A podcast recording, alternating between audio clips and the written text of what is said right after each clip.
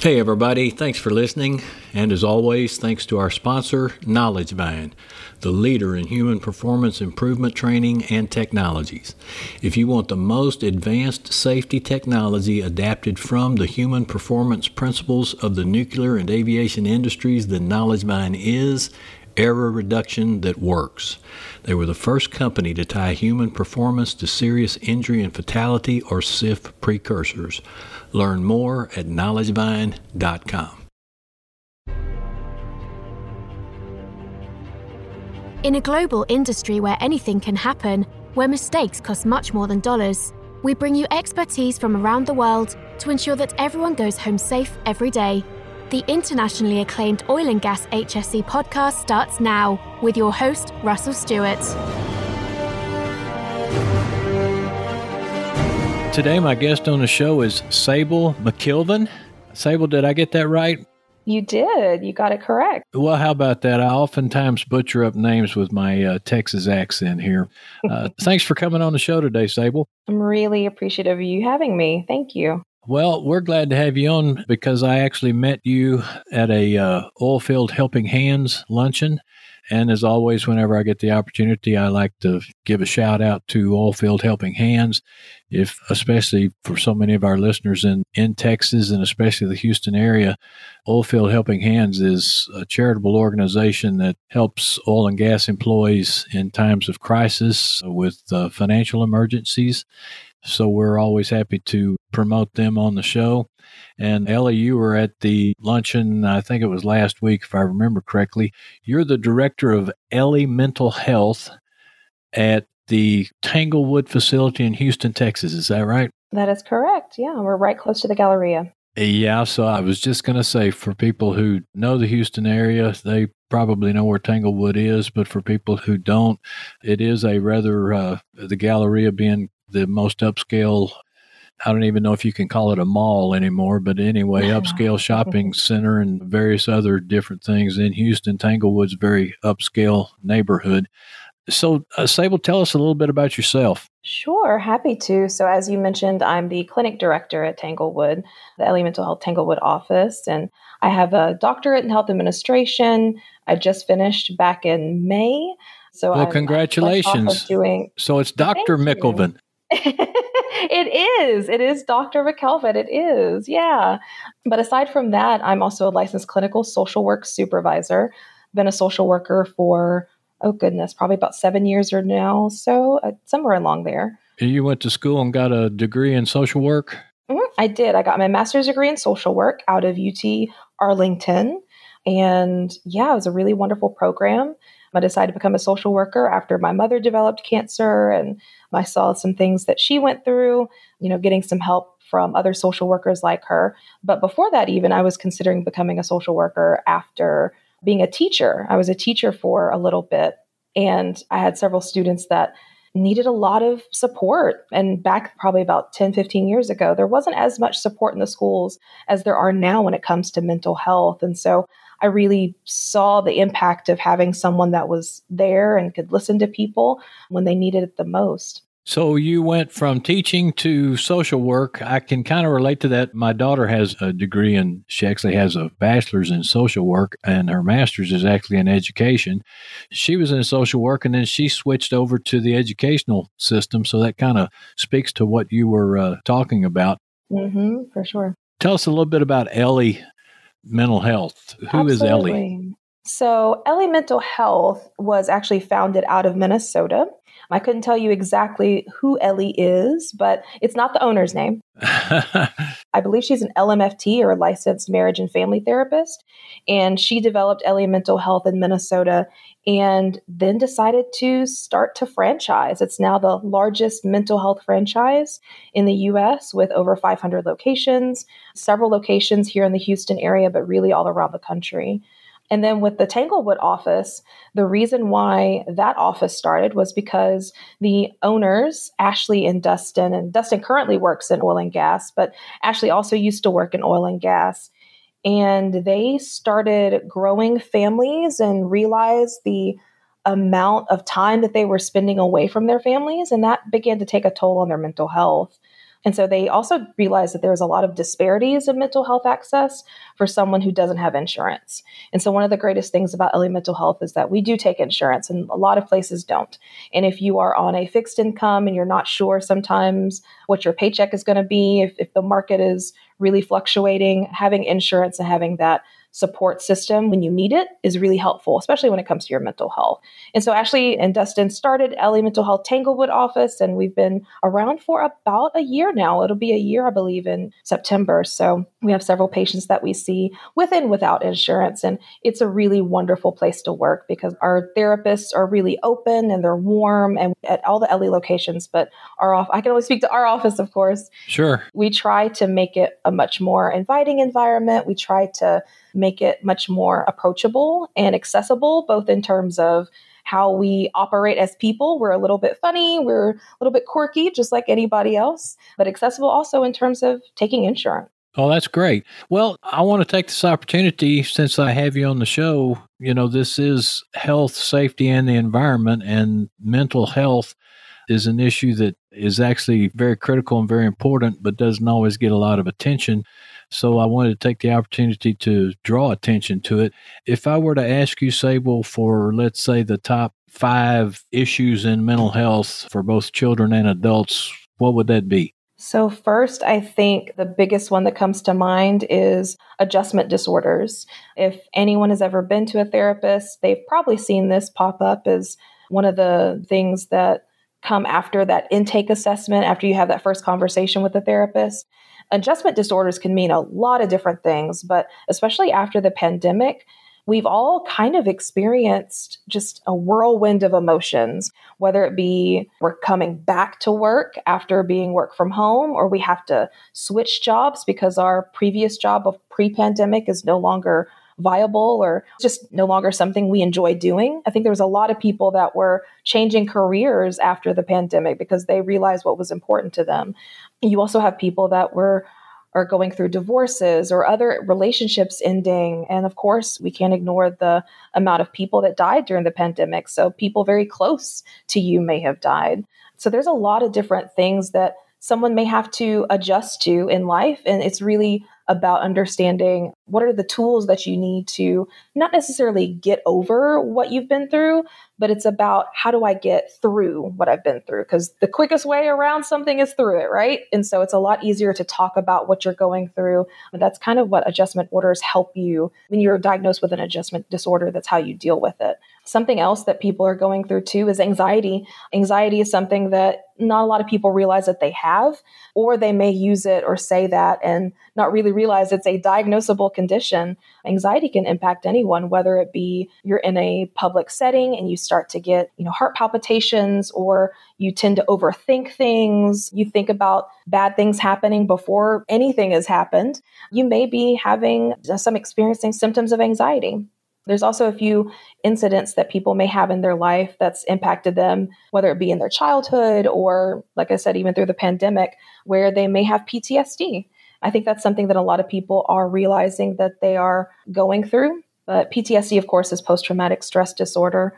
It is a diagnosable disorder, and it doesn't just affect people that are in the military. It can affect anyone that's been through a traumatic experience or witnessed a traumatic experience. I think about the many people that are in, you know, offshore drilling and they see accidents happen. They can easily be impacted by PTSD and not realize it. Well, I hadn't thought about that. I always associated PTSD with the military. Yeah, absolutely. PTSD can happen to anyone, whether they've been in a abusive relationship or whether that's verbally or physically abusive, whether they've been assaulted in some way, whether they've been just in a really difficult experience where they haven't fully processed it yet, they could be experiencing PTSD. And it's really important to talk about some of those events that are kind of the markers of who you are or who you are becoming because you may have PTSD. But yeah, like you said, it's not just for the military, it really is anybody that's gone through a very heralding experience where they've experienced something very traumatic.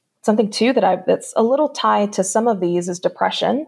And depression, of course, can occur in anyone. When we talk about depression, we're also, you have to talk about suicide too. But I think it's important for anyone to understand that just because you're depressed doesn't mean that you're suicidal.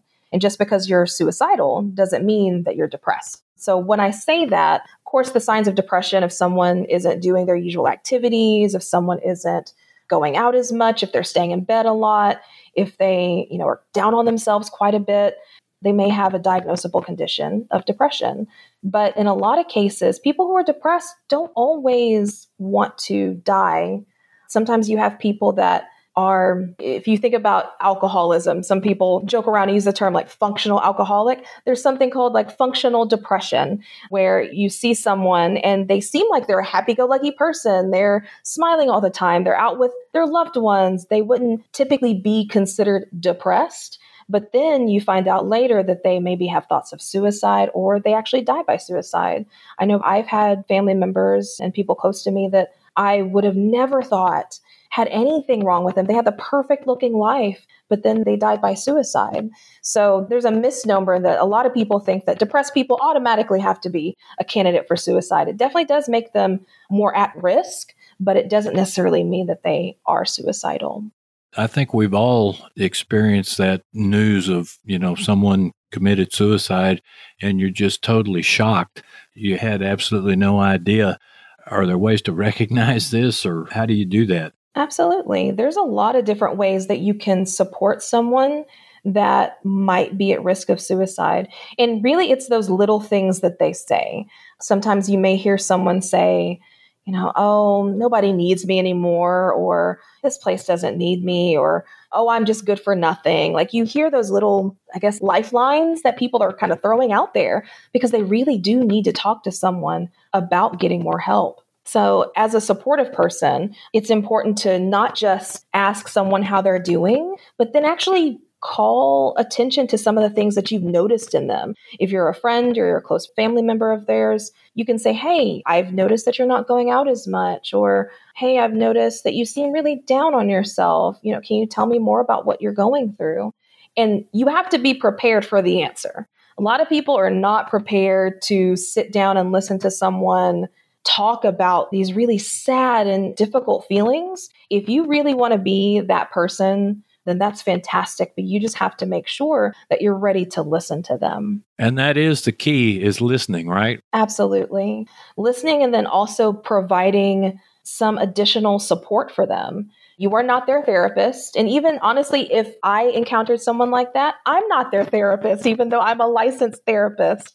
I want to make sure that they have the resources that they need in order to get to the next step. So the first step is them just even acknowledging to someone else that they're going through something. That's one of the most difficult things to do. And so you have to applaud someone if they're able to actually share with you what's going on with them. But then the next step for you as the supportive person is making sure that you talk with them about follow through. So, what are some counselors that you can reach out to? Do you need me to help you like look online for some counselors? If they're of course in a very dire situation where they are actively suicidal, so not just having the thoughts of suicide or a plan, but then they actually say that they are going to die by suicide. And by the way, we never say commit suicide to.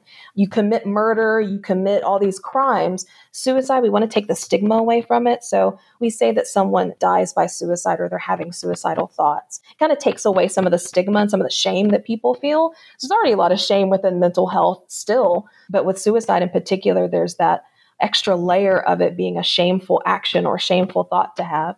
And so we have to get rid of that by saying someone wants to die by suicide.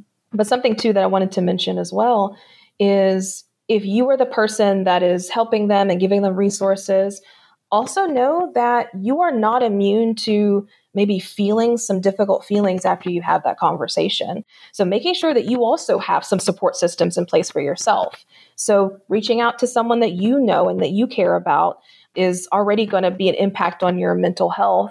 And so, do you have family members? Do you have a mental health professional in your life that you want to talk to. Last year, there was a number that was changed. The National Suicide Hotline was a very long number at first, and it's now changed to the number 988. So just like 911 helps for physical emergencies or you know other emergency services 988 is available for people who are going through a mental health crisis as well so if you or anyone else that you know is going through those thoughts of suicide and wants to die by suicide then that 988 number is the perfect number that you can call and there's also a way that you can text it too so I know with younger people, they don't necessarily want to call someone. so texting also, you yeah, text, texting. You can text you can nine eight eight. Yeah, it's Wow. really, really helpful. Yeah, so it's accessible to all ages, which is fantastic. Now, folks, that was worth the price of admission right there because I did not know that. That's very useful information. Okay, so adjustment disorders, anxiety, PTSD, depression slash suicide. That's four. What would round out number five? So, something I wanted to mention too is eating disorders. And I know that's kind of an odd one to really think about, but if we think about all of the talk about like Ozempic and Wegovy and all of these other medicines that are used for people typically with type 2 diabetes, we have a lot of people that are coming out of the pandemic and maybe gained a few extra pounds. And they're thinking about, well, how can I slim down quickly for this upcoming wedding or this class reunion and all these other things? And they want to turn to some of those things. It's important to know that while, you know, they are, you have to get them through a licensed medical professional and they are technically for people with type 2 diabetes, you do also have a handful of people that want to use it for those purposes of just kind of slimming down. Is that not a good idea? Not necessarily, because what happens after you get off of these medications is that you gain the weight back. And so a lot of people don't realize that they have to be on these medications for the rest of their life in order to keep that weight off. So, a lot of people, there's been some studies that are slowly coming out about the impact that some of these medications has on people's self-esteem. And so sometimes you end up with going to additional extreme measures. So wegovy and all these other medicines are incredibly expensive. And if you don't have a diagnosable condition in order to have those medicines covered by your insurance you have to pay for them out of pocket. And they're thousands and thousands of dollars per shot. So you see what happens. A lot of people say that they can't afford that anymore and so they turn to alternative ways to keep that weight off. So you've got anorexia, of course. You've got bulimia. Anorexia is when you starve yourself or you choose not to eat or eat very few calories. And then it, you also have bulimia, which is you choose to expel your food in some way, whether that be and trigger warning, of course, I need to put that out there just in case someone is dealing with a eating disorder. There's a lot of different ways that you can develop an eating disorder, but something that's also not talked about too, so something that people experience through the pandemic is binge eating disorder. So if you have depression, if you have anxiety, if you have PTSD, you could be at risk of putting your emotions in some other way or dealing with your emotions in some other way. And one of those ways is binge eating. So, eating a lot at one time.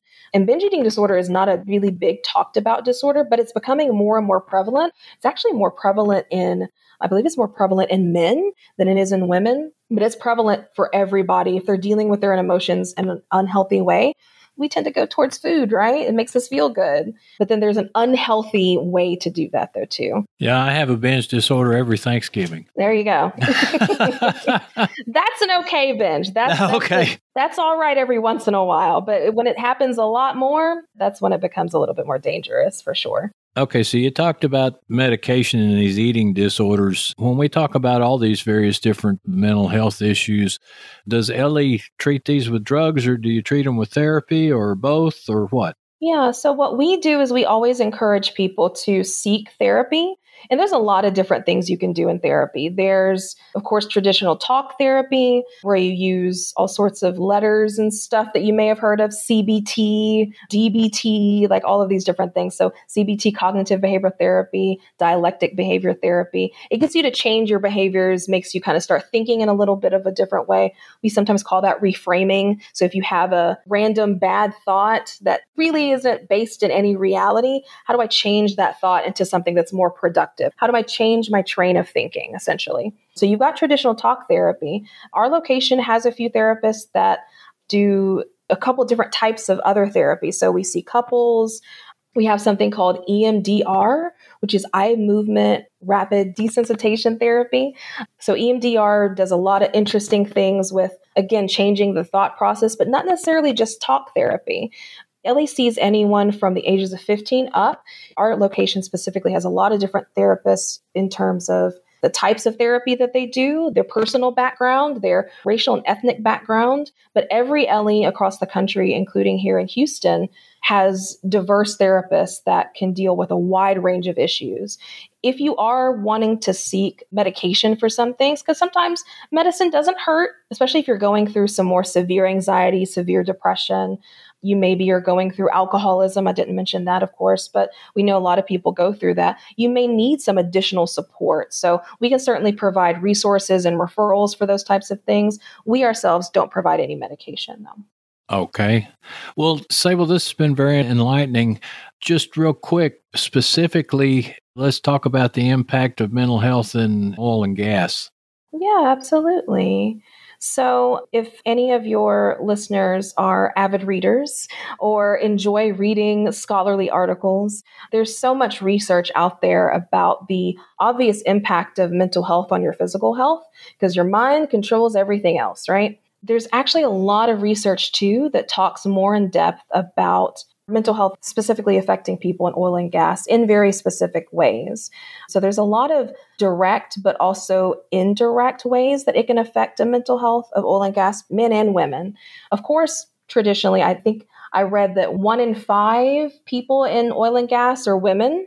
And we know historically that males tend to not want to talk about their feelings, and that's okay. There's a lot of different ways that you can broach the topic of mental health, especially when it comes down to just brass tacks, right? You got direct costs and you have your indirect costs.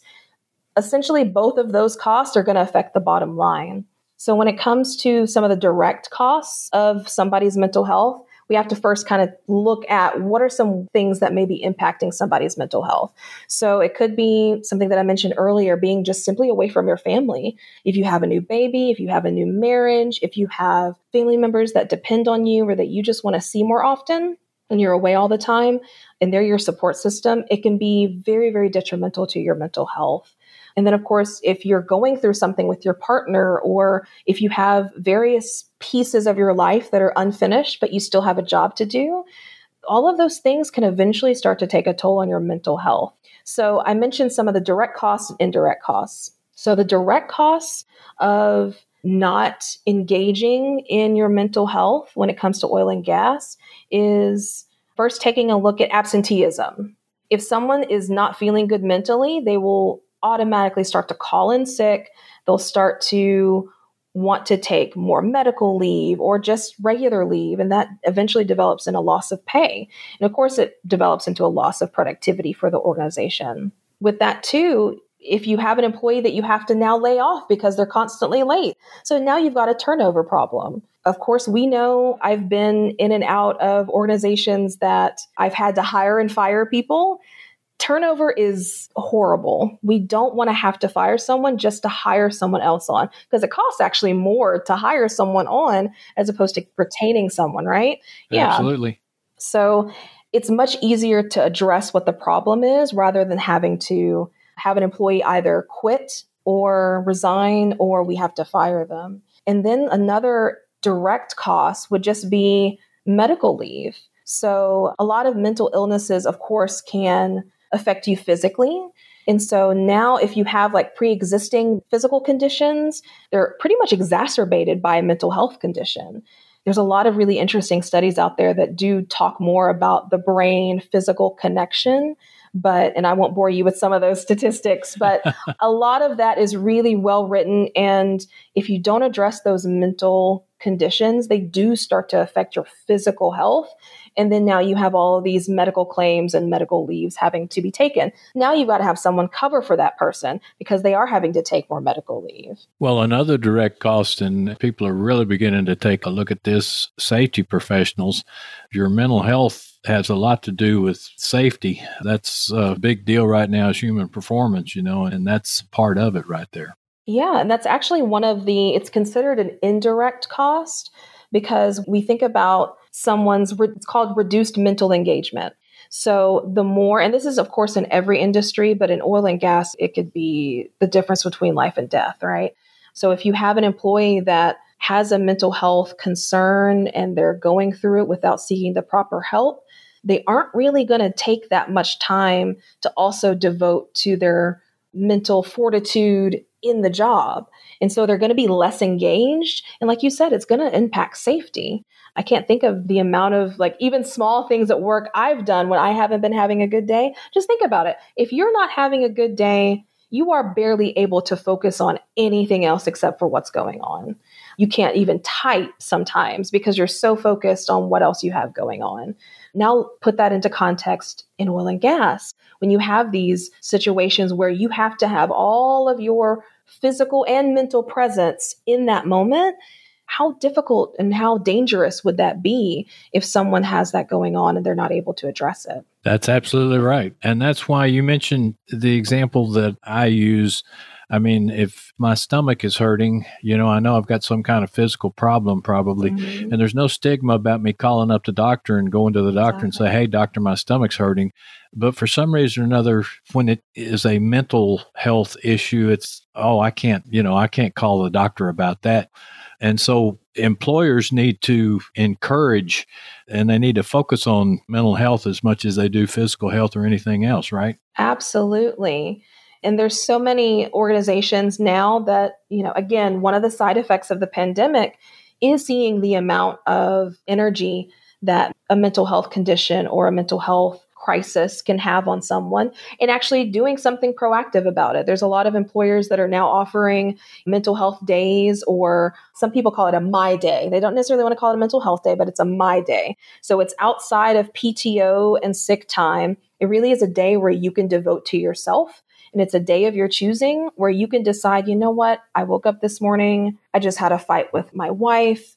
I don't want to go in today. I just need a day just to take care of my own mental health and not have to deal with anything else because I know I can't bring my best self to work. And that's been so helpful for so many people. And that sometimes that's, I know with a few friends of mine that are at organizations that have that type of a program, that is honestly the difference sometimes between them staying and them leaving an organization. Again, you have that turnover problem. So if you aren't really supporting people in all of the different aspects of their life, what are you doing to really say that you are vested in this person? You're not just a cog in the machine, but they really are there for a purpose. And how do we show that as employers? How do we show that we are supportive of our employees and that we value them as human beings, not just as a number or an employee ID number? we really do value what they bring and we hope that they bring their full selves. The best way that you can do that is really put your money where your mouth is and invest in these types of programs that offer some sort of a way to give back to employees and honor the fact that they are a whole person, not just one physical part of them, but really they are a whole person. Oh, that's well said. That's a good place to put a bookmark here, Sable. One final question, and I'm glad to introduce to our audience Ellie. And you said they are all across the nation and we'll put the uh, website information in there. We'll put your uh, LinkedIn contact information in as well. Does Ellie have specific programs for employers? Yes, so we accept a lot of different EAP programs or employee assistance programs. And if you aren't familiar with an EAP program, that just means your employer has invested some money into you seeking some mental health support, at least for five or six visits. Sometimes it's up to eight, depending on the employer. And those are free. Those are free, completely free of cost to you. And then a lot of different Ellies, including us at Tanglewood, we have a lot of different, we're in contract or under the contract of a lot of different insurance carriers. So Cigna, Aetna, Blue Cross Blue Shield, of course, which is like the largest one. Sure. Optum, which is a subsidiary of United Healthcare. We accept a lot of different insurances. So even if you're done with your EAP, your therapist can possibly still continue to see you because they're probably going to be in network with with one of those providers. Okay, well that's great. Sable, we really appreciate you coming on the show. Thanks so much for having me, Russell. I appreciate it. Well, it was my pleasure. This was a, a uh, very worthwhile conversation. Thanks to everybody out there, as always, for listening. I got a nice review from somebody on LinkedIn the other day. If you can write us good reviews on iTunes, Spotify, or just simply the review link that's in the show notes, uh, we really appreciate it.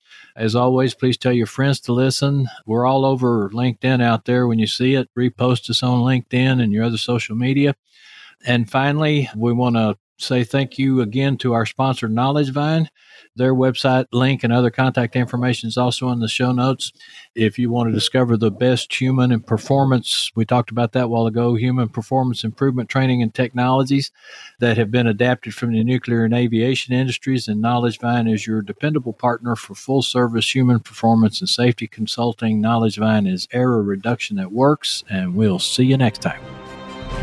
Tune in next week for another engaging episode of the Oil and Gas HSE podcast, a production of the Oil and Gas Global Network. Learn more at oggn.com.